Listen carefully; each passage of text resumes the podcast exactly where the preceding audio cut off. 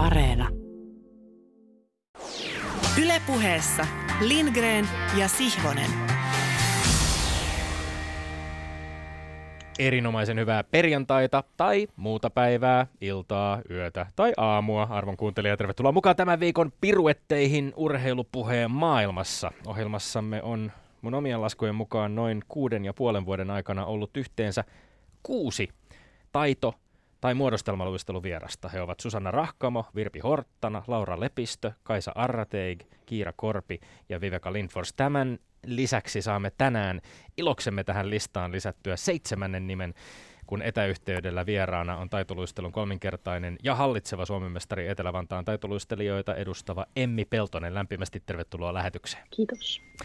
Emmi Peltonen, äh, vaihtoehtoisessa todellisuudessa, jossa maailma ei olisi pandemian kourissa, sinä kilpailisit juuri tällä viikolla Kroatian Zagrebissa vuoden 2021 taitoluistelun EM-kisoissa viidettä kertaa urallasi. Toisin kävi ja 10. joulukuuta 2020 kansainvälinen taitoluisteluliitto ilmoitti, että kisat perutaan ja itse asiassa tämä kisojen tapahtumapaikka Arena Zagreb on, on lehtitietojen mukaan muunnettu väliaikaiseksi sairaalaksi, jossa hoidetaan COVID-19-tautiin sairastuneita potilaita.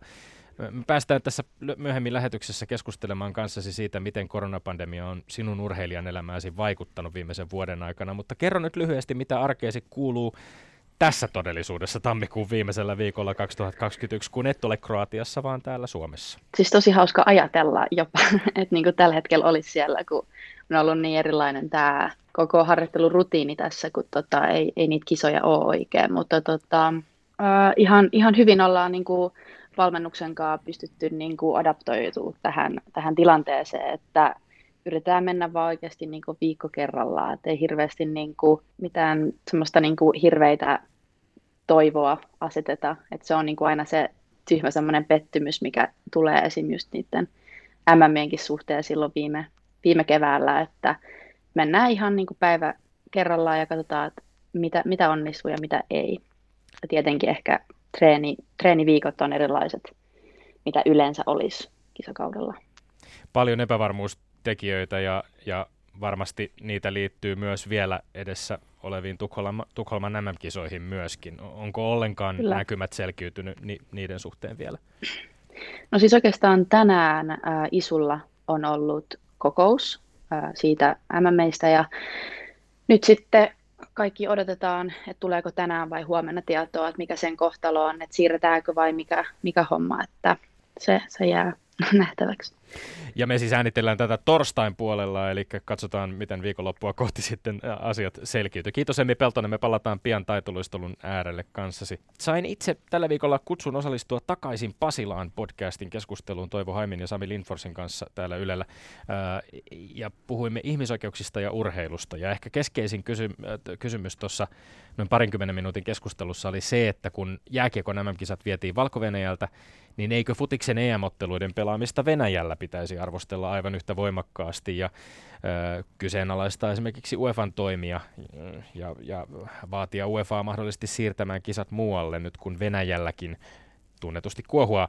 No koronapandemia ehkä ratkaisee tilanteen UEFan puolesta, sillä tällä hetkellä nämä kahdeksaan maahan jaetut EM-kisat vaikuttavat koko ajan entistä epätodennäköisemmiltä ja, ja skenaarioita on ollut esitelty paljon, on ollut esillä vaihtoehtoja kisojen siirtämisestä esimerkiksi yhteen tai kahteen lokaatioon, joissa jälleen kerran urheiltaisiin ehkä ilman yleisöjä jonkinlaisissa kuplaolosuhteissa. No, tähän liittyen pitää todeta pieni surullinen henkilökohtainen lisähuomio. Itse peruin tällä viikolla omat lippuvaraukseni Kööpenhaminan Tanska-Suomi-otteluun, kun UEFan lippuportaalissa siihen avattiin mahdollisuus ja tuntui vähän surulliselta kieltämättä luopua konkreettisesti omista suunnitelmista matkata katsomaan livenä, kuinka huuhkajat pelaa EM-lopputurnauksessa. Mutta sitten kuitenkin UEFan oma aktiivisuus näiden lippujen perumiseksi tuntui myös aika selvältä signaalilta. Toivo elää silti sen suhteen, että tämä turnaus pelattaisiin miten ja missä, ja kuinka onttoina kaikuvilla areenoilla se jää nähtäväksi. Mutta niihin ihmisoikeuksiin. Aleksei Navalnin pidätyksen jälkeen seurannut mielenosoitukset ympäri Venäjää sekä niiden väkivaltainen tukahduttaminen ovat asia, jolla tulisi olla merkitystä myös, kun keskustellaan futiksen EM-kisojen järjestämisestä. Moni tuntuu kysyvän, että jos nämä kisat Valko-Venäjällä, lätkänämökisat siirrettiin ihmisoikeuksien takia, niin miten sitten Venäjällä tai Kiinassa tai Katarissa voi kuitenkin pitää urheilun arvokisoja? Usein tämän kritiikin esittäjiin kuuluu myös ihmisiä, joilla ei ole itsellään aikomustakaan arvostella Venäjällä, Kiinassa tai Katarissa järjestettäviä kisoja, vaan pyrkimys on enemmänkin ehkä paljastaa jonkinlainen epäloogisuus tai tekopyhyys urheilemisen ihmisoikeus- tai demok- demokratiakriteerien takana. Minustakin pitää olla johdonmukainen. Kritiikkiä on kyllä kuulunut tällä vuosituhannella paljon eri kisojen yhteydessä. Kansalaisjärjestöt, toimittajat, toisinaan urheilijatkin ovat uskaltaneet arvostella Pekingin kesäolympialaisia, Sochin talviolympialaisia, Rion kesäolympialaisia, Brasilian MM-futista, Venäjän MM-futista, Katarin MM-futista, Katarin MM-yleisurheilua. Järjestäjämaiden ihmisoikeustilanteesta on kuulunut kritiikkiä, sitä on kuulunut kisoihin liittyvistä taloussotkuista, sitä on kuulunut korruptiosta – sekä näiden kisojen moninaisista ekologisista vaikutuksista. Ja vaikka se olisi kuinka naivia, niin mä väitän, että tällä kaikilla on ollut vaikutusta. Seurauksia on näkynyt hitaasti, mutta varmasti. Kansainväliset lajiliitot ja kansainvälinen olympiakomitea on joutunut ottamaan sosiaalisia, ekologisia kriteereitä mukaan päätöksiinsä kisojen myöntämisestä. Ihan samalla tavalla kuin yritystenkin on ollut pakko sopeutua viime vuosikymmenien aikana siihen, että ekologisen tai sosiaalisen vastuun hoitamiseksi pitää rakentaa tiettyjä mekanismeja. Sama koskee myös kansainvälisiä urheiluliittoja, isoja urheilutoimijoita. Mikään yritys ei voi huitoa 2020-luvulla menemään piittamatta pätkääkään eettisestä tai ekologisesta vaikutelmasta, joka ulospäin välittyy, koska pian on brändi pil- pilalla. Ja tähän suuntaan mennään selvästi urheilussakin. Autofirma Skoda ymmärsi ilmaista kansainväliselle jääkiekkoliitolle, että se ei aio lähteä Minskiin tahraamaan lätkän MM-kisoihin omaa brändiään. Nähtäväksi jää, miten UEFA tai FIFA tai kansainvälinen olympiakomitea jatkossa halu- haluavat suojella omaa imagoaan. Ja askeleita on jo otettu. Luonnollisesti nämä kysymykset ei ole helppoja. Kaikkialla maailmassa on ihmisoikeusloukkauksia, mutta maalipuut voi silti asettaa joillain kriteereillä. Esimerkiksi tiettyihin demokratian toteutumisen vähimmäisvaatimuksiin, joita täyttämättä ei ole asiaa täysivaltaisena jäsenenä kansainväliseen urheiluperheeseen. Ja näin. Tämän urheilupuheperheen täysivaltaisena jäsenenä julistan viikon kisat avatuiksi, sillä me olemme Lindgren ja Sihvonen. Ja me emme ole tietääkseni urheilupuheen salvukukkoja. Täällä sitä taas vaivojamme ja säästämättä alamme lyödä rumpua kokeellisen urheilupuheen puolesta. Annan takuut, etten kajauta seuraavaa oppituokiota nimistään omista korkeuksista, vaan ihan siitä kuulijan tasolta. Toki myös oppineen kuulijan ajattelua voimisteluttaen. Minua ja tuota sänkykamarikatseesta Tommi Helsinkiläistä on aina silloin tällöin pyydetty eri yhteyksiin luennoimaan ja opettamaan tuleville ammattilaisille miten me tämän radiotemppumme täällä teemme. Nyt kun olemme kaikki koronapandemian ikeen alla, lähiopetus on pannassa, annan tästä kuulua maksutta tai paremminkin verovaroin ihan pienen läksyn, jota sopii siellä Esko Hatusen ja vastaavien pedagogien hyödyntää tulevaisuuden urheilutoimittajien hyväksi. En nyt ala puhua Tommi Lindgrenin puolesta, saati hänen sutjakalla suullaan, enkä välttämättä tästä nyt paraikaa tekeillä olevasta ohjelma, ohjelmastakaan, viittaan johonkin laajempaan ja omakohtaisempaan. Annan ikään kuin henkeni puhua ja päästellä ilman, että sitä liiaksi pidättelisin ja ihan itseänikin jännittää, mitähän se henkeni sieltä aivan juuri kohta alkaa puhua. No, nyt jo kuulen sanovani, tai siis henkeni sanoo, kuulkaa, yksi hyvä tapa toimia urheilujournalismin piirissä on operoida latinaksi bro et contra. Räjäyttää ihmiset kahteen leiriin, niihin, jotka rakastavat ja niihin, jotka vihaavat. Sitä kuulijat, lukijat ja katsojat itse haluavat, vaikka eivät edes välttämättä tiedä haluavansa. Ei pidä peljätä olla rohkea, henkeni sanoo. Siellä, missä tämä rohkeus oivallettiin jo yli 120 vuotta sitten Pariisissa, siellä tavattiin sanoa, Pariisissa tie maineeseen johtaa huonon maineen kautta. Ajatelkaa nyt. Sanon näköjään sittenkin hänestäkin jotain, tai siis henkeni puhuu. Ajatelkaa tuota Lindgreniä. Tuhansittain häntä rakastetaan ja sadoittain häntä kammoksutaan. Entä Sihvonen? Sama mutta eri. Sadoittain häntä rakastetaan ja tuhansittain häntä vihataan. Etenkään kammoksujat ja vihaavajat eivät jätä koskaan kesken. He haluavat kammoksua ja vihata aina toistamiseen ja toistamiseen uudemman kerran. Syntyy päättymätön kierre, yhteys. Koska aivan pian alamme taas väitellä, lämmitän tästä silmätysten tuota ikiaikaista kiistakumppanieni Lindgrenia hieman, taas urheiluhenkeni puhuu. En välttämättä minä. Oma suhteeni on parempi. Eli että rakastetaan sadoittain ja vihataan tuhansittain.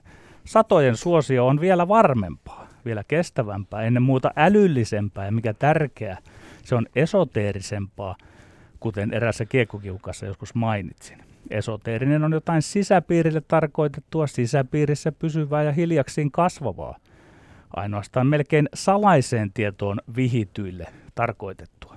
Tällainen tie on toki yksinäisen naisen tai yksinäisen miehen tie urheilutoimittajana. Sillä tiellä henkeni murjoo taas. Paras palkinto on, ettei koskaan saa palkintoja. Ja siis hetkinen, eikö palkintoja, niinkö kuulin henkeni sanoneen, ei palkintoja urheilun parissa. Kyllä, urheilussa urheilijoiden tulee ja sopii tähdätä palkinnoille.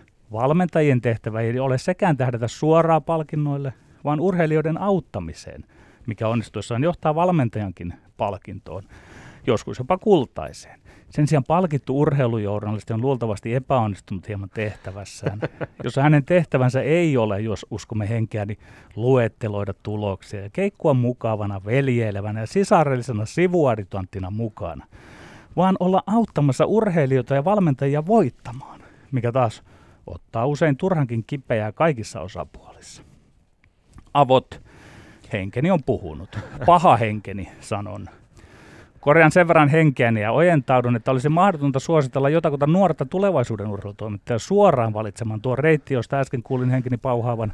Mutta jos joku uusi kyky, joku kisäli pitää omaa olemassaoloaan ja omaa kohtaloaan niin ainutkertaisena ja pyhänä, ettei halua rinnastaa sitä liiaksi muihin, voin tuota pahan henkeni luonnostelemaan reittiä varauksin suositella.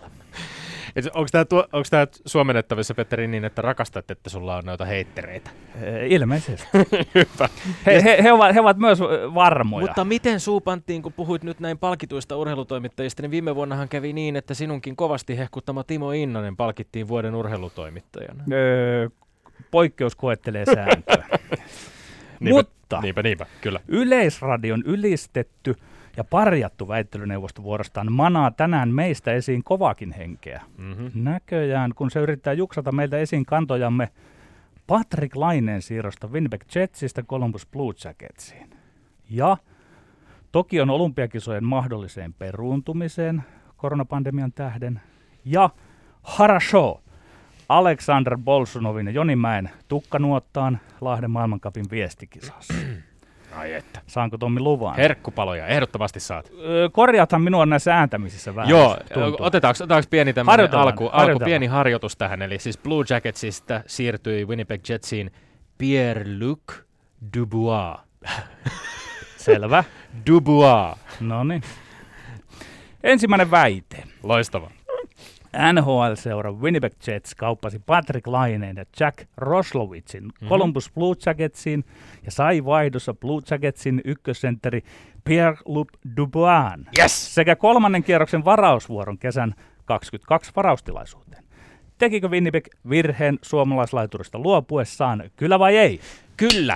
Väitän, että ainakin jossain määrin Winnipeg Jets teki virheen, vaikka kumpikaan meistä ei voi millään lailla väittää tietämänsä, miten tämä monta palikkaa sisältänyt trade kumpaankin joukkueeseen vaikuttaa. Perusperiaatteena näissä tradeissa on kuitenkin yleensä se, että jos toinen osapuoli saa pelaajia, joiden potentiaali ja taso jo jossain määrin tiedetään, ja toinen puolestaan osittain varausvuoroja, niin silloin voittaja on yleensä tämä ensin mainittu, eli se, joka saa valmiit pelaajat.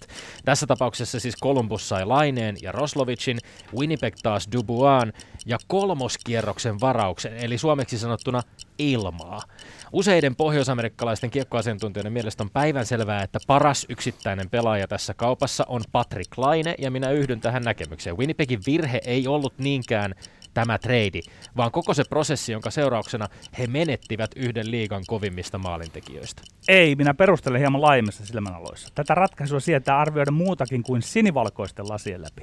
Tämä isohko kauppa on usean ammattilaisen päätös. Sen takana seisovat Winnipeg Jetsin GM ja päävalmentaja Paul Maurice. Sen takana seisovat Kolumbuksen GM Jarmo Kekäläinen ja päävalmentaja John Tortorella.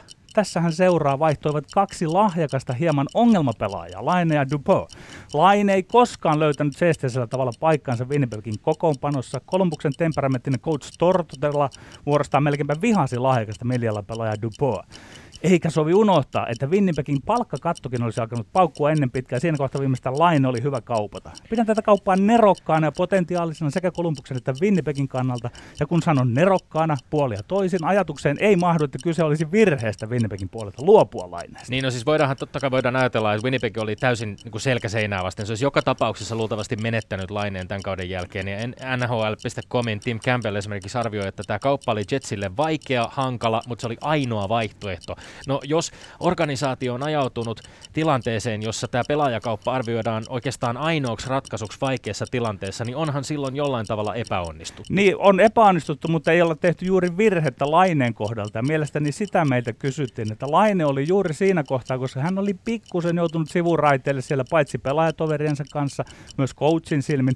Laine oli oikeastaan aika luonnollinen tapa hankkia tämmöinen uusi potentiaalinen huippusentteri sinne Winnipegiin. Niin Eli 2000, ei siinä virhettä no, tapahtunut. 2016 draftin kakkos- ja kolmosvaraukset on siis tässä pela- nämä pelaajat kyseessä, Laine ja Dubois. Ja jos nyt tarkastellaan heidän tasoja esimerkiksi, niin Patrick Laine on tehnyt 250 pinnaa 306 ottelua. Hän on päivän selvästi yksi liigan tehokkaimmista pelaajista. Pistekeskiarvo Tommi, tuo on 0,82 pistettä. Tuo kun, se on du- kun se on Duboislla 0,67. Mutta nyt molemmat saa uuden olosuhteen, ikään kuin aloittaa tavallaan alusta siinä. Mä luulen, Totta kai, ja mä sanoin... saa siinä niin kuin hyvä, hyvän sauman lähteä rakentamaan Kyllä, uransa ja, uudella ja tavalla. niin kuin sanoin, me ei kumpikaan voida ennakoida, miten tämä lopulta käy, mutta kyllä mun mielestä on päivän selvää, Eli että ei Winnipeg... ennakoidakaan, ei sanota.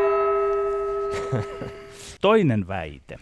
Brittiletti The Times uutisoi viime viikolla, että korkea-arvoisen japanilaislähteen mukaan Japanin hallitus haluaa perua Tokion olympiakisat koronavirustilanteen takia. Kansainvälinen olympiakomitea on kiistänyt tiedot. Onko median syytä spekuloida Tokion kesäolympialaisten mahdollisella perumisella, kyllä vai ei? Kyllä, ehdottomasti on syytä spekuloida. Ja sisäpiirilähteistä tulevat tiedot Japanin hallituksen suhtautumisesta näihin kisoihin on taatusti tällä hetkellä luotettavampia kuin KOK on omat vakuuttelut, joiden mukaan kisat pidetään. Mitään varasuunnitelmaa ei ole. Mietitään tilannetta nyt. Tässä on aika lailla täsmälleen kuusi kuukautta ennen kisojen alkua heinäkuun lopussa. Maailmalla putkahtelee uusia koronaviruksen muunnoksia, joita vastaan tutkijat ja rokotevalmistajat ja hallitukset käy kilpajuoksua. Kansainvälisiä arvokisoja lajista toiseen perutaan edelleen jatkuvasti, ja koronan takia käytännössä ei ole ollut maailmanlaajuisesti tasapuolista kilpailutilannetta, jossa näihin olympialaisiin pyrkivät tai valmistautuvat urheilijat voisivat edes varmistaa paikkojaan tai rikkoa olympiarajoja. Tilanne on siis paitsi epidemian ja terveystilanteen, myös reilun kisoihin valmistautumisen kannalta täysin kaoottinen, ja aikaa on enää puoli vuotta. Ei, tämä on selviö. Median sopii uutisoida, on toivottavaa, että media ottaa kantaa. Kukin toimitus omin asiantuntijavoimin olympialaisiin. Ja jokainen toimitus tarvittaessa myös asiantuntijahaastatteluin. Ynnä sopii, että mediat referoivat toisten medioiden niin Suomessa kuin maailmalla tietoja ja artikkeleita. Mutta missään tapauksessa median ei tarvitse spekuloida Tokion kesäolympialaisten mahdollisella perumisella. Tämä ei ole missään tapauksessa spekulaation paikka. Mä teen selväksi. Filosofiassa on tietty paikkansa spekulaatiolle, myös taloudessa voidaan spekuloida, samoin fiktiossa. Mutta mediassa ei tule spekuloida. Ei, etenkään asiakokonaisuus, jossa vyyhti koostuu monisyystä koronapandemiasta, kansainvälisen olympikomitean paineesta järjestää kisat ja Japanista maana ja yhteiskuntana, joka on todella hankalassa välikädessä päätöksen kanssa. Tämä ei ole spekulaatioiden paikka. Petteri, tämä on spekulaatioiden paikka. Tiedätkö, mitä spekulointi itse asiassa journalismissa pohjimmiltaan usein tarkoittaa? Minä se tiedän tarkoittaa. Se tarkoittaa tiedän sitä, tarkkaan. että pohditaan ja spekuloidaan myöskin sitä, mitä mahdollisesti viralliset tahot jättävät sanomatta. Niin, mutta siinä ei lähdetä arvuuttelemaan. Se, niin kuin sinä spekuloit jo omassa puheenvuorossa ja äsken löyt ikään kuin enemmän ja enemmän sekaisin se. Sitä on spekulointi. Eri, eri on spekulointi filosofiassa, missä asetellaan määrätynlaisia premissejä, että päästään spekuloimaan taloudessa sä yrität, ja tuolla, mutta ei, ei mediassa sä, sä tartut, ja urheilumediassa. Sä tartut nyt kiinni sanoihin ja yksityiskohtiin ja semantiikkaan. No kun ja meiltä kysytään. kysytään. Yrit, ei, totta kai meiltä kysytään ja meiltä kysytään nimenomaan sitä, että käytännössä tämä spekulaatio mun mielestä tarkoittaa sitä, että ei esimerkiksi oteta vastaan KOK yksiselitteistä viestiä, joka selvästikin sisältää aika paljon Ei kun se on taustalla antiteesi. olevia- Antiteesi on eri kuin spekulaatio. Nyt sinä Tomi erehdyt. Sinulla on nyt puutteita tässä kohtaa niin kuin tästä niin kuin semanttisesta puolesta. Miten me päästään tästä edelle, e, e, millään tavalla eteenpäin, jos sä kiistät tämän käytännössä, että on millään tavalla no, mahdollista no siinä, edes pohtia? S- sillä tätä. päästään eteenpäin, että minä pikkusen kiitän, että sinä vedit aikamoisen spekulaation itse tuohon, mistä oli vaikea pysyä edes kärryillä. Ja tätä minä en toivo, että media tekee. Ei, mä toivon sitä, että otetaan mahdollisimman paljon, yritetään saada tietoja sieltä kulissien takaa, koska KOK ei selvästikään tässä tilanteessa kykene olemaan täysin rehellinen. Niin, minä sanon, että referoidaan tietoja, uutisoidaan ja keskustellaan, mutta olisi kamalaa kolmas väi. Venäläishiihtäjä Aleksander Bolsunov taklasi suomalaista Joni Mäkeä salpausella miesten viestikilpailun jälkeen, ja Suomen hiihtoliitto on valittanut tapauksesta kansainvälisen hiihtoliiton FISin kurinpitoon. Riittäisikö Bolsunovin rangaistukseksi yhden tai kahden maailmankup viikonlopun kilpailukielto? Kyllä vai ei? Ei missään nimessä yksi tai kaksi riitä. Maailmankapin kisapaikkoja jos korona suo, on jäljellä vielä Faalun, Ulricehamn, Nove Mesto ja Oslo, jota ennen kisataan MM-kisoissa. Tätä viimeistä, siis Oslon osakilpailua. Minusta ei ole kahta sanaa siitä, että Bolsonov pitäisi sulkea vähintään kaikista ennen MM-kisoja käytävistä maailmankammin kilpailusta, mistä tuli siis kolme viikonloppua penaltia. Samalla tämä rangaistus vaikuttaisi varmasti myös hänen valmistautumiseen MM-hiihtoihin, mihin Lindgrenin kurinpito on kuitenkin niukasti valmis jättämään Bolsonoville oven auki. Lisäksi voisi aivan hyvin pohtia, tulisiko Bolsonoville tai Venäjän hiihtomaajoukkueelle määrätä tästä tapahtuneesta myöskin sakkoja, joita kuka tahansa siviilit päällä hiihtoladulla toista ihmistä pahoinpitelevä ihminen joutuisi myös maksamaan. Bolsonovia tulee rangaista niin, että tuntuu, jotta maastohiihdossa kaikki ymmärtävät, ettei fyysisen koskemattomuuden rajoja voi rikkoa näin räikeästi. Kyllä riittäisi. Minä mielelläni antaisin Bolsonoville maks parin ma- maailman viikonlopun kilpailukiellon. Ynnä siihen kylkeäiseksi laittaisin ehdon, nollatoleranssin. Tämä oli viimeinen kerta. Mitään vastaavaa ei sinne päinkään Bolsonovilta jatkossa siedetä. Täysivillaisella tuosta melko sietämättömästä teutarinoista ei sovi painaa, mutta pari kisaviikonloppua sivussa riittää hänelle. Sen isompi rangaistuksi sen lähtisi. Miksi en? Teko oli spontaani, ei suunnitelmallinen. Joskus lätkässä on nähty suunnitelmallisia päällekarkauksia oikein porukalla, Suomessakin. Niistä ja pitää mennä ihan poliisikammarille. Polsunovin ja hiidon osalta ei ole kyse rakenteellisesta ongelmasta. Tässä ei ollut Venäjän viestijoukkueen osallinen, ei liitto, vaan yksin Bolsunov. En kannata yhteiskunnassa kovia rangaistuksia, saati urheilun aavistuksen omalakisessa piirissä. Uskon ja haluan nähdä, miten Bolsonov itse, muotisana, ojentautuu tästä takaisin raiteilleen parin kisan pannansa kärsittyä. Tämä teon spontaanius ei vähennä sen vakavuutta pätkääkään. Jos urheilija on niin ailahtele, ailahtelevainen ja kykenemätön hillitsemään tunteitaan tai tekojaan kilpailun jo päätyttyä maalialueella, niin siitä tulee rangaista erittäin vakavasti. Sinä ja... olet urheilun suvaitsevaiseksi aina aika ankarasti kuitenkin, Tommi. Minä vähän ihmettelen tätä epäloogisuutta sinun argumentaatiossasi. Niin, se on jännä juttu, että mä en ole suvaitsevainen sellaisissa tilanteissa, jossa selvästi toisen urheilijan fyysistä koskemattomuutta loukataan niin, ja käytetään ur- väkivaltaa. Urheilu, Tässä käytettiin väkivaltaa. Urheilusuvaitsuvaisuudessa annetaan toinen mahdollisuus ja ojentautua tästä. Ja Petteri, oletko, oletko niin. eri mieltä siitä, että jos vaikkapa yleisurheilussa missä tahansa kansainvälisissä kisoissa vaikkapa tonni 500 metrin juoksun jälkeen juoksija taklaisi kilpakumppanin maaliviivan jälkeen radanpintaa tai taitoluistelussa vaikka sieltä kaukalon ulkopuolelta niin, kävisi tönäsemässä niin, kilpakumppanin niin, nurin, niin. ettei siitä seuraisi viikkojen tai kuukausien, jopa koko kauden mittaista kilpailukieltoa? No siitä saattaa seurata niin kuin nytkin, että korkeintaan pari kisaa tuossa. Ja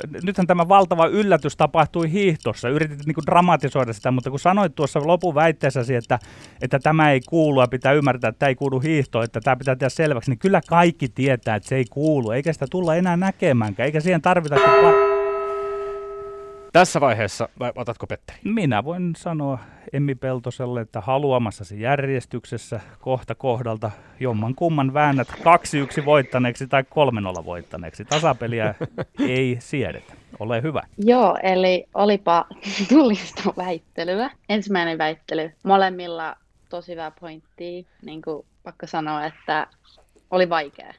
Mutta pakko antaa voitto Petterille. Petteri vie, lätkämies vie yllättäen. Ja soittelee Viulua niin kuin ystäväni Numppa. Nummeliinin viulua soittelee. Ai että. Oli, oliko tässä jotain tiettyjä argumentteja Petterin puolelta, mitkä ehkä käänsi tämän, tämän, tämän hänen edukseen? Sieltä vaan, tiedätkö, jatkuvalla syötöllä tuli niinku tosi hyvi, hyviä pointteja. tiedätkö, sillä, että et kyllä niinku, äm, näytti olevan tosi vahva mielipide. Ja sai tietysti ollakin, että oltiin siinä minun leipälajini äärellä. Niin, totta kai. Ehkä olen minä joskus hävinnyt niitäkin. Joo. Ehkä tämä sinivalkoiset lasit on niin kuin oma kysymyksensä tavallaan siitä, että totta kai mäkin allekirjoitan sen, että kun Patrick Laineesta ja Patrick Laineen NHL-urasta puhutaan, niin helposti suomalaisessakin urheilumediassa vähän semmoinen tietty värisokeus ehkä saattaa tulla, kun tarkastellaan nimenomaan suomalaispelaajaa. Tämä on yksi semmoinen trade, josta tuntuu ainakin nämä pohjoisamerikkalaiset analyysit menneen suurin piirtein niin, että jos nyt joskus on mahdollista niin kuin lähtökohtaisesti ajatella, että kumpikin hyötyi maksimaalisesti, niin varmaan aika lähellä oltiin Kyllä, sitä. kyllä. Ja sitten kiinnostaa ihan valtavasti, että miten nämä nuoret miehet suoriutuvat siellä, siellä uusissa seuroissa. Ihan oikeasti kiinnostaa, koska he ovat molemmat olleet hieman parjattuja ja mm. arvosteltuja. Nyt saavat uuden tilaisuuden. Kyllä, 22-vuotiaita kumpikin, eli aika lähellä samaa ikäluokkaa kuin meidän tämän päivän vieraammekin. Mutta sitten mennäänkö eteenpäin tuohon kakkoskysymykseen, eli Tokion olympialaisten äärelle vai kuinka edetään? Tämä oli vaikea, mm. koska tota, mun meni, meni ihan sekaisin. Siinä vaiheessa tuli niin, niin paljon kaikki mielipiteet, että mä en edes pysynyt yhdessä vaiheessa perässä, mutta tota, se oli kyllä pakko antaa Tommille. No niin, tasotus tuli, tasotus. Mä luulen, että siihen sekannukseen saattoi ehkä osittain vaikuttaa tämä spekulaatiosanan äärelle jääminen. Ja... Mutta kyllä sinä väistit Lindgren sen ihan hyvin. Että minä olin suunnitellut sinua varten tuommoisen Joo, ansan. Tä, tässä vaihe, tä, tä, tätä väittelyä kun käytiin, niin tietysti niin kuin koko ajan pyöri myöskin mielessä, että tämä varmaan herättää myöskin Emmi Peltosessa omanlaisia ajatuksia, kyllä. kun puhutaan kesäolympialaisten kohtalosta. No, kyllä, kyllä. Tulevia arvokisoja on nyt tässä koko ajan, pohditaan niiden kohtalolla omassa lajissa tai, tai talvilajien niin. puolella. Tietysti aikaa talviolympialaisiin, seuraaviin talviolympialaisiin on pikkasen enemmän, mutta, mutta aikahan tässä mm. tietysti on vähän niin kuin muuttanut muotoaan koronan keskellä, että yhtäkkiä... On, on todella kyllä, joo. Sitten kolmas, mun on pakko sanoa, että Petteri. Ai! Soi viulu. Soi viulu. Viikon, viikon urheilupuheen aihe, Bolshunov, äh, Joni Mäki tilanne. Öö, seurasitko viikonloppuna hiihtoa, Emmi Peltonen? Tuliko, tai tuliko tämä urheiluutisissa vastaan sulle tämä tapaus? Joo, tuli uutisissa vastaan ja siis todella niin kuin erikoinen juttu mun, mun mielestä. Niin kuin todella erikoinen juttu. Tietenkin ei ole ainakaan niin kuin itsellä tullut tuollaista vastaan, niin kuin, mitä mä oon seurannut niin kuin hiihtoa, että oikein edes tiedä, mitä siihen voi kommentoida. Mutta niin, tota... ka- niin kautta linjanhan tämä on siis tietysti hyvin laajalti tuomittu, mikä on ihan itsestään selvää tämä itse teko.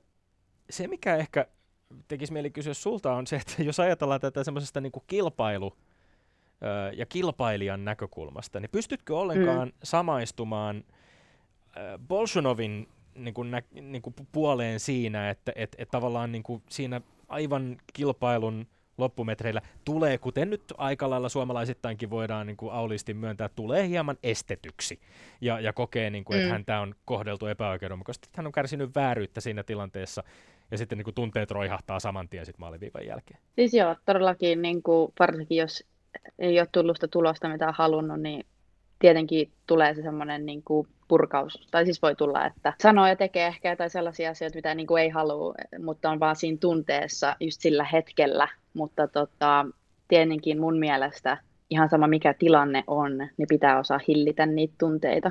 Sen verran halutaan nyt taitoluistelujen sinne pukukoppeihin ja joko harjoituksiin tai kisoihin, että onko siellä tapana edes ikään kuin psyykata toisia? Oletko sellaiseen törmännyt, että yritetään niin kuin jollain konstilla siellä saada etua? No joo, että musta tuntuu, että ehkä tuommoinen on semmoinen aika, aika semmoinen normaali, niin kuin ehkä luistelussa tai jossain, ehkä, en tiedä onko voimistelussa sellaista, tai että jotkut voi vähän sanoa sellaista, että yrittää päästä sun, päästä sun niin kuin päähän. Joo. Sä yrität jotain miettiä. Mulle kerran sanottiin yhden lyhytohjelman, lyhytohjelman jälkeen, kun meni tosi hyvin, niin sanottiin mulle ennen vapaa-ohjelmaa, että eikö sua pelota mennä tonne. Joo. mä silleen, ei. No miten kävi? Tosi... Menikö hyvin? Kävi hyvin, mutta mä oon, tosi, mä oon itse tosi hyvä tollaisessa. Mä niinku heti huomaan, kun jo, jollain on niinku joku, joku tota, tarkoitus tollaisilla asioilla, että tää on enemmän niinku nauron, nauron sinne päin. No Petteri nauraa täällä studiossa nyt päivän väittelyiden jälkeen, eikö niin? Kyllä. Siitä ei tuolta maskin takaa näy, mutta kyllä sulla Silmät nauravat Silmäsi- ja hymyilevät. silmäsi nauravat. Niin. Kyllä. Mikäs meidän kokonaistilanne on? Minä kolmella Muistatko- johdan, mutta mikä se onkaan? Se on 14-11. No niin. Sun pitää vähän vielä Hiukkaa on, hiukkaa on. Se, että- kun matematiikka ei ole kuulemma urheilua, mutta kyllä se myöskin on tätä meidän väittelyurheilua. No minä en oikein tottunut johtamaan näissä väittelyissä, niin sen takia ei, olen ehkä hieman hämmennyksissä ja nyt alennun tässä jatkamaan sitten. Kiitoksemme Emmi Pel- Peltoselle viikon arvioinneista. Mennään eteenpäin. Lindgren ja Sihvonen. No niin, Emmi Peltonen, olet syntynyt vuonna 1999 Nashvillessä, missä, missä tuolloin isäsi Kyllä. Ville Peltonen pelasi. Tämä luonnollisesti mainittu loputtoman monta kertaa, ja aika usein on muistettu myöskin mainita, että äitisi Hanna Peltonen sekä isoäiti Seija Viitanen ovat myös molemmat olleet tässä tason taitoluistelijoita. Edestä, edustat Etelä-Vantaan taitoluistelijoita, valmentajana toimii Sirkka Kaipio, aiempia valmentajia Virpi Horttanen ja Rafael Arutunian. Ähm, mun tekisi mieli itse jäädä kiinni vielä tähän tavallaan niin kuin kulisseihin tai siihen harjoitteluun ja kilpailutilanteisiin taitoluistelussa ja omaan tekemiseen keskittymiseen. Äh, Emmi Peltonen, miten paljon äh, taitoluistelussa äh, koet itse, että, tai mikä sun oma kokemuksesi on siitä, että kuinka paljon tulee seurattua tai tai voiko välttyä siltä, että miten kilpailutilanteessa muilla taitoluistelijoilla on mennyt? Haluatko sä omaan suoritukseesi keskittyessä, kuinka esimerkiksi edelläluistelijat ovat suoriutuneet, että tuleeko sieltä tavallaan painetta siihen omaan suoritukseen? Oletko perillä kilpailutilanteesta, kun astut jäälle, vai pidätkö itsesi tietoisesti täysin pimenossa keskityt omaan suoritukseen? Mä ihan tietoisesti pidän itteni ihan silleen, että en, en tiedä yhtään, mitä ympärillä tapahtuu ja tota, äm, niin sanotussa kuplassa. Että tota, mä en, niin kuin, ei vaan siis niin kuin, en halua siis tietää. Ja sitten kun on siellä jäällä, niin keskittyy ihan vaan siihen omaan juttuun. Tai jos edellä on joku luistelija, niin äm, mä oon ihan oppinut niin kuin, olla kuuntelematta, vaikka mä en tee mitään mun korville. Mutta ihan silleen, että siinä käyn niitä omia voima, voimasanoja ja keskusteluita itteni kanssa, just, että, että ei tule niin kuin hirveästi mietittyä, että mitä siinä tapahtuu muilla. Tämä on tosi jännää, eli siis kilpailet tavallaan sokkona, jo, jollain lailla. Ihan, koska joo, kyllä. Se, Ja sitten vasta sen jälkeen, että on, on niitäkin, jotka sitten just tulee sinne koppiin ja niin kuin, jos on mennyt hyvin tai huonosti, niin ne oikein haluaa näyttää sen. niin kuin, että sit, ja sit, mutta siinäkin ollaan just silleen, että, että itse olisit oppinut kanssa, että ei, ei millään tavalla ota siitä mitään, että, tota, että on moni juttuja, mitä on, mitä on pitänyt opetella, että tota, pystyy tekemään just sen oman, oman hyvän suorituksen. Ja tähän kuulostaa tavallaan vähän juuri siltä, mitä Petteri itse asiassa tuossa äsken jo takaa, eli siltä psyykkauks, psyykkaukselta Kyllä, myöskin, eli kyllä. pienillä eleillä ja asioilla myöskin yritetään vaikuttaa kanssa kilpailijoihin. No kuitenkin huippuurheilussa käytetään sanaa kilpailuetu ja ymmärsin kyllä hyvin tuon, kun selitit, että keskityt omaan suorituksesi, mutta mitä se sitten se semmoinen kilpailuedun hankkiminen kuitenkin on ja siihen voidaan päästä vaikkapa sitä kautta, että ehkä et niinkään kilpaile muita vastaan, vaan kilpailet itsesi kanssa, mutta mitä nyt on tehty tässä koronatauolla, että mitä on ajateltu, että missä sinulla on parantamisen varaa ja voit sitten saada sitä kilpailuetua suhteessa vastustajiin? Öö, no nyt tietenkin, kun on ollut niin, niin paljon niin kuin aikaa vain harjoitella, meillähän on ollut yhdessä vaiheessa, meillä oli ihan siis jäähallit kiinnikin, ja edelleen on, paitsi mun mielestä maanantai pitäisi avatakin jotenkin, mutta on ollut tässä, että ollaan päästy jollain tavalla tonne jäille, mutta tietenkin se ei ole se ideaali päivärutiini nyt kuitenkaan ollut kelläkään mun mielestä. Että tota, mutta paljon siis keskitetty kaikkea tekniikkaa, pieniä vaivojakin on, on ollut, mutta tota, niistä on päästy eteenpäin. Mulla itselläni just se tekniikkapuoli on se, mihin tarviin eniten huomioon, että tota, pystyy itse tota, parantaa omaa asemaa ja suorituksia. No mietitään tätä kautta vielä tätä, että ennätyksesi on, mä varmistan vielä, että onhan se sillä isuarvioinnilla 181,79. Joo, Joo. joo.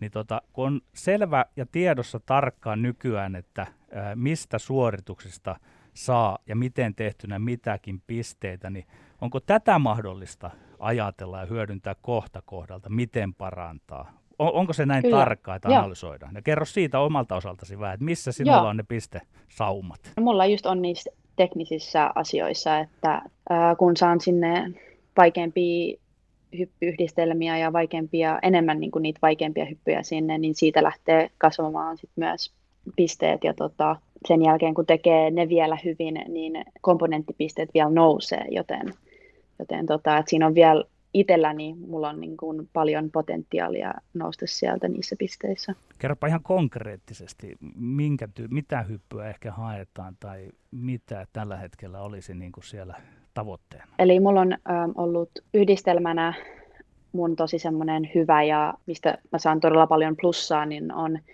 tulppi-tulppi yhdistelmä, kolmois kolmois. Ja nyt tota, vaikeampi yhdistelmä on lutsitulppi. Ja luts on yksi vaikeimpia kolmoisyppyjä luistelussa. Ja sitten tietenkin kolmoisakselin oppiminen on tällä hetkellä yksi tosi, tota, tosi tärkeä ja yksi mun prioriteeteista, mitä, mitä mä haluaisin tota, tässä tulevan vuoden aikana oppia.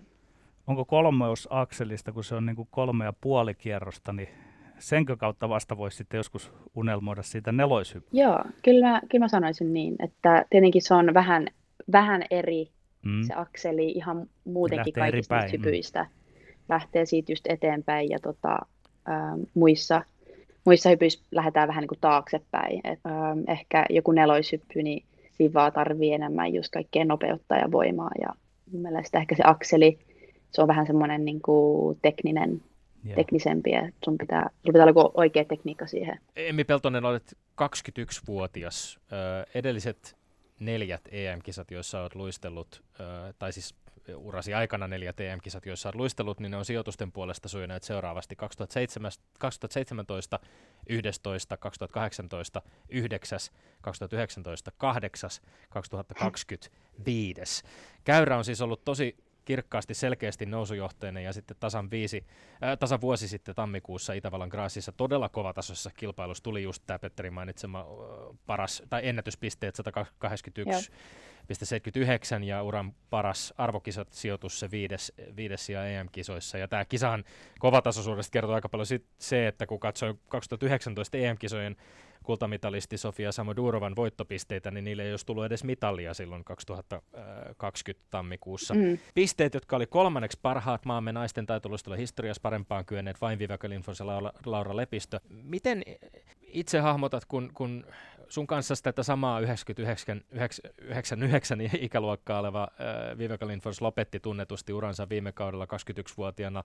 Laura Lepistö taisi olla 23-vuotias ripustaessaan luistimet naulaan. Kuinka sä nyt näet niin kuin jäljellä olevan ajan uran, miten pitkällä tavoitteet ovat, miten pitkälle tähtäin on asetettu eteenpäin. Oli varmaan aika iso isku kuitenkin, että, että viime vuodelta, kun oli hirveä nousukiito, niin esimerkiksi nämä MM-kisat sitten peruttiin, ja nyt, nyt tältä vuodelta sitten EM-kisat ainakin. Siis todellakin niin kuin, ähm, mä tiedän, mulla on niin, kuin niin monesti nyt kysytty tätä, mä en tiedä, luullaanko mä oon niin vanhaksi tai jotain, kuitenkin vasta 21 että Mutta joo, ähm, joo, siis todella hankala tilanne ehkä oli just se viime, viime kevään se peruuntuminen, kun näytti tosi hyvältä kaikki treenit ja kisat ja todella hyvältä näytti, että ja sittenhän tämä kausi on ollut tosi vaikeaa ja monellahan, mitä itsekin on kuullut noista joltain luistelijoilta, niin motivaation kanssa on ollut, on ollut vaikeuksia se on nyt ihan ymmärrettävää, että luistelu tarvii välietappeja, jotka sitten poikii sinne suurempiin tähtäimiin tähtäimiä, mutta tota, niin, kyllä mä, kyllä mä uskon, että mulla on edelleen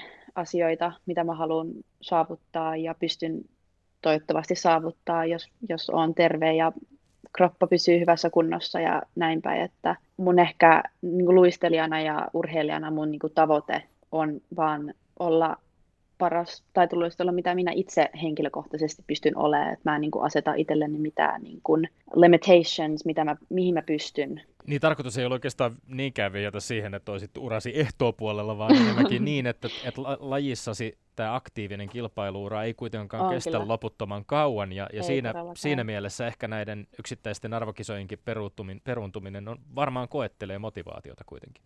Kyllä, todellakin. Ja just monen kansainvälisen luistelijan kanssa pidetään yhteyttä ja on ollut tosi kiva, että on pystynyt puhumaan muiden, muiden luistelijoiden kanssa eri maista ja vähän niin kuin hakea semmoista niin kuin tukea sille, että mitkä fiilikset on ja mi- miten siellä menee ja niin kuin, että on pystynyt sille vähän niin kuin tukea toisi, toisimme tässä tilanteessa. No Emmi Peltonen, kuulut niihin, jotka ovat päättäneet satsata vain ja ainoastaan huippurheilun yläasteen jälkeen, jos on oikein ymmärtänyt. Onko tämä ratkaisu tuntunut oikealle senkin jälkeen, nyt kun olet elänyt todeksi sitä ö, kuutisen vuotta jo. On, on todellakin, että tota, en, en itse niin kadu siitä päätöksestä yhtään mitään, että silloin, silloin kun halusin keskittyä pelkästään luisteluun ja tota, se on ollut itselleni niin kuin ihmisenä niin kuin semmoinen tosi hyvä asia, että mä jotenkin pystyn vaan ja ainoastaan keskittyä siihen, että mulla on ravinto ja uni ja, ja tota, se urheilupuoli ja kaikki, kaikki niin kuin ok,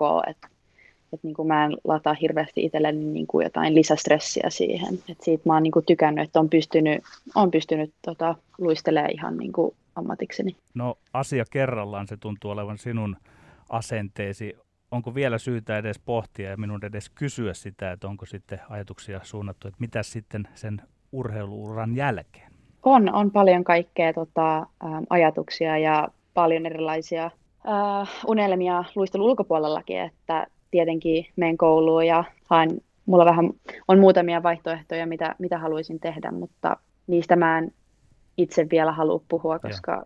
eletään nyt kuitenkin vielä tässä mun uralla ja siihen todennäköisesti on vielä vähän pitkä aika.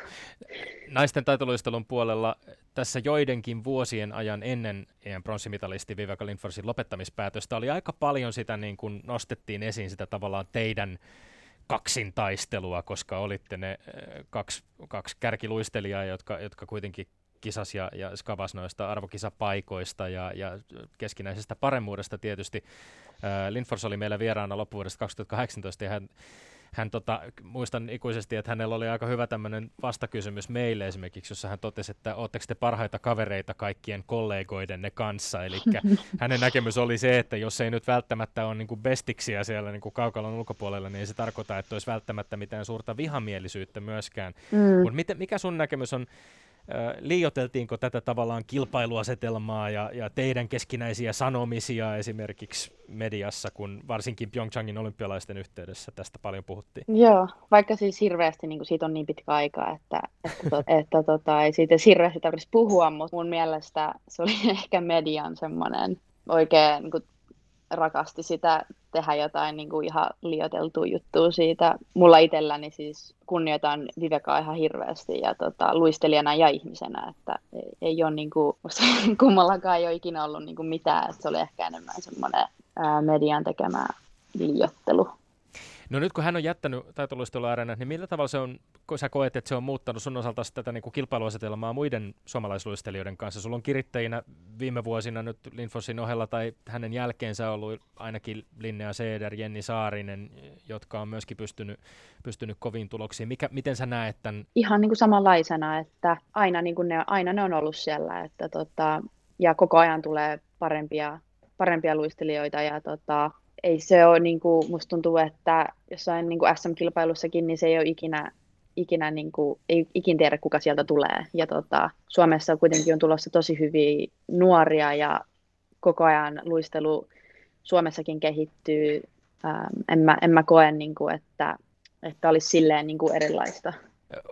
Onko se valmennuksesta kiinni? Tuntuu kuitenkin siltä, että, että nimenomaan naisten puolella siis tasaiseen tahtiin on kovia äh, taitoluistelijoita on tullut ja, ja teillä on, on jopa niin kuin arvokisoissa kansainvälistä menestystä on saavutettu miesten puolella. Ei, ei näin ole ollut, mutta että meilläkin vieraana käynyt Virpi Horttana, ää, äh, muut valmentajat, äh, onko se, onko se niinku, onko valmennuksen puolella nimenomaan se, se syy siihen, minkä takia tämä tuotanto on ollut näin, näinkin hyvää, että teitä on, on tullut kovia taitoluistelijoita yksi toisensa jälkeen? Mm, tietenkin ää, pitää olla hyvä valmennus ja näin, mutta tota, on se myös mun mielestä tosi paljon itsestäkin kiinni, että halu ja kaikki tällaiset on kohillaan, että tota, pystyy, vaikka valmentajankin puske, puskee siellä jäällä, niin pitäisi niin kuin itsekin pystyä puskemaan itseänsä vielä enemmän, että onhan se tosi henkilökohtaista jotenkin ehkä joka ikisellä urheilijalla.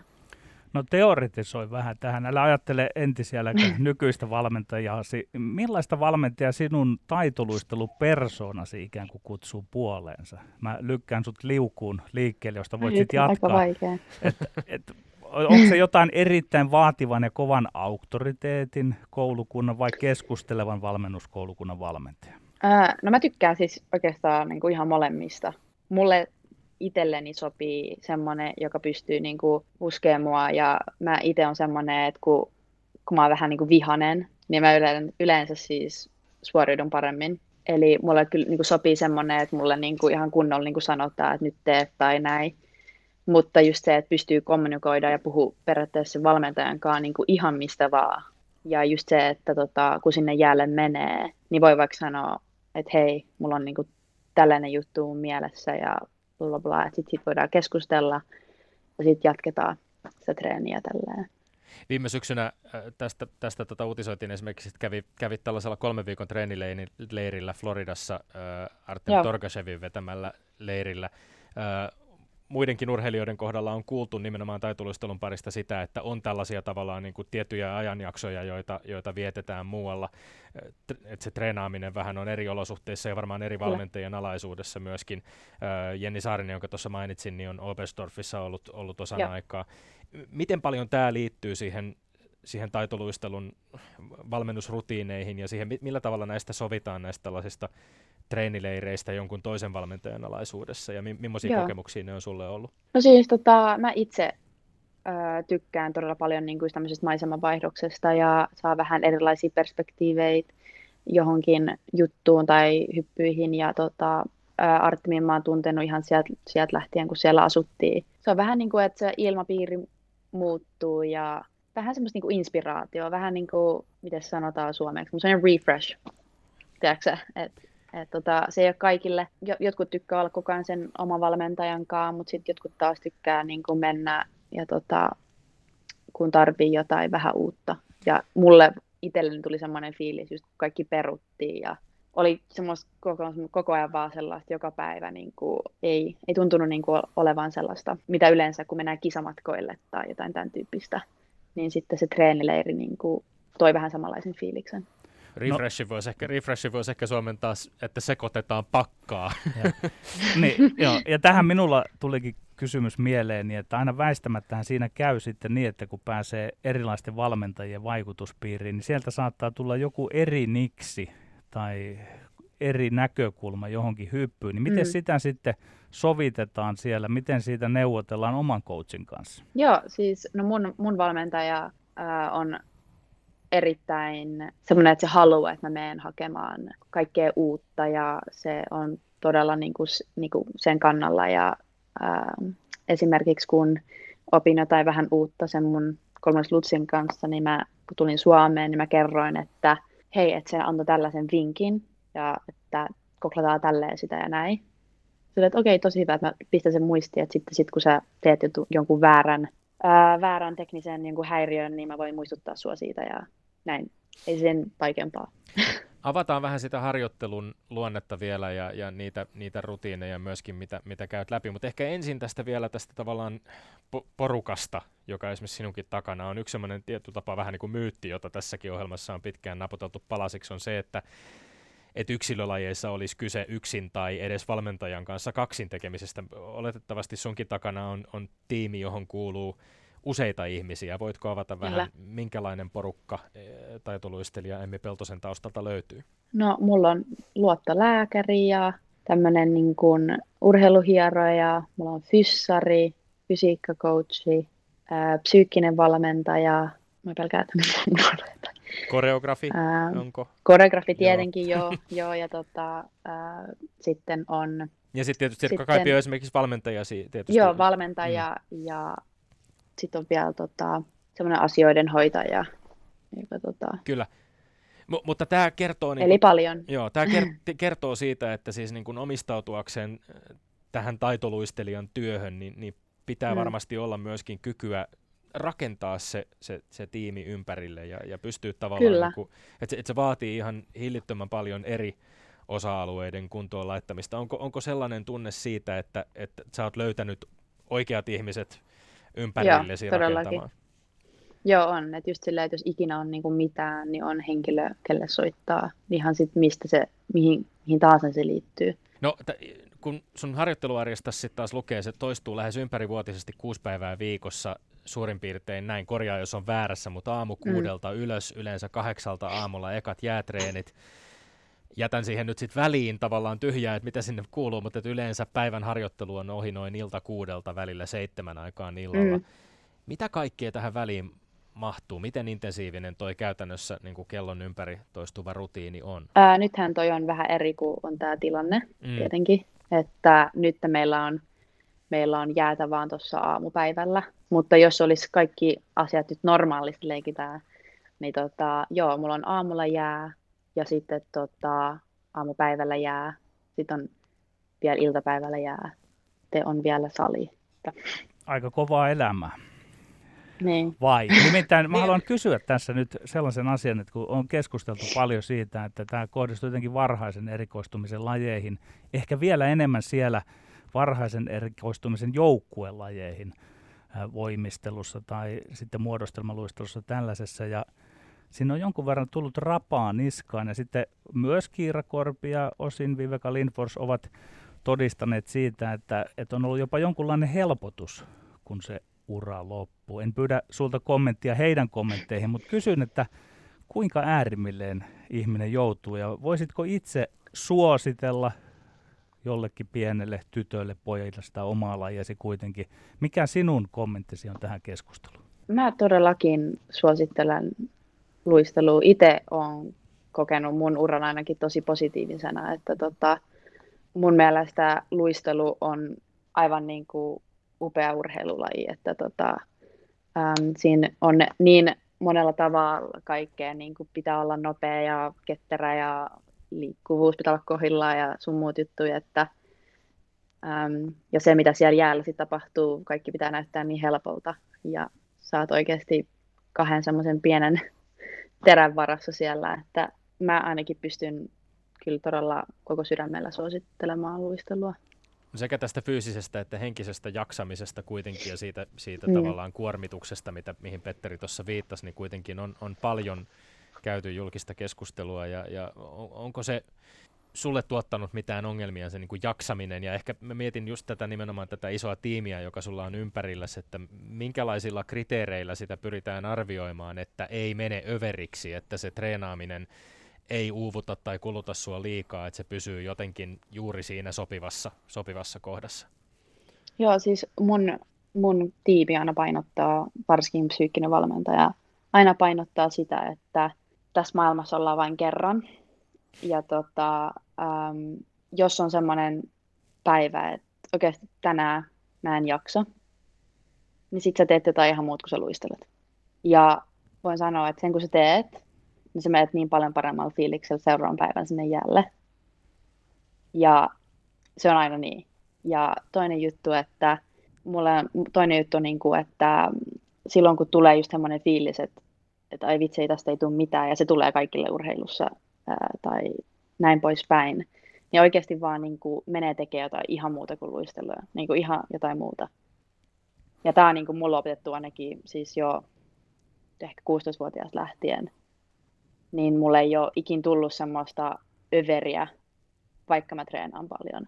Toinen juttu niin kuin syömisen kanssa, että jos, jos mulla on sanottu, että tai mun pitää syödä tosi terveellisesti, ja mä tykkään syödä terveellisesti, mutta jos mä oon silleen, että you know what, I want a burger, niin mä menen hakemaan burger.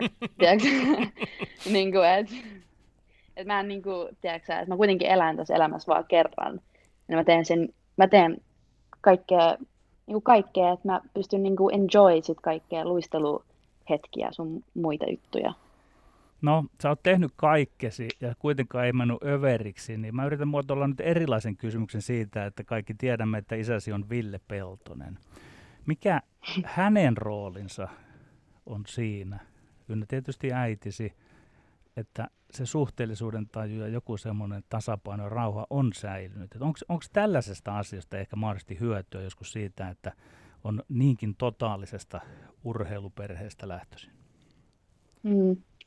Niin, no siis mun isken kanssa meillä on varmaan ehkä nyt vasta tämän muutaman vuoden aikana tullut semmoinen, että pystytään puhumaan niin kuin urheilija urheilijalle, joka, on ollut tosi, tosi hienoa ja näin poispäin. Että kyllä niiltäkin tulee molemmilta kaikkea, kaiken näköisiä tota, mielipiteitä ja en mä tiedä, kaikkea ei välillä jaksa kuunnella.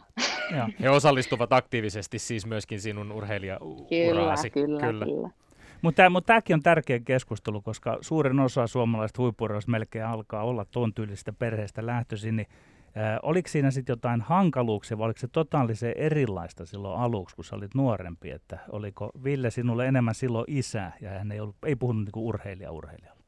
Joo, että kyllä niin kuin mun vanhemmat on niin kuin antanut mun olla sille ihan niin kuin rauhassa, että ei ne ole niin kuin silloin nuorempana mitenkään puskenut mua, niin kuin, että okei, nyt pitää mennä lisäjäille ja kaikkea tällaista.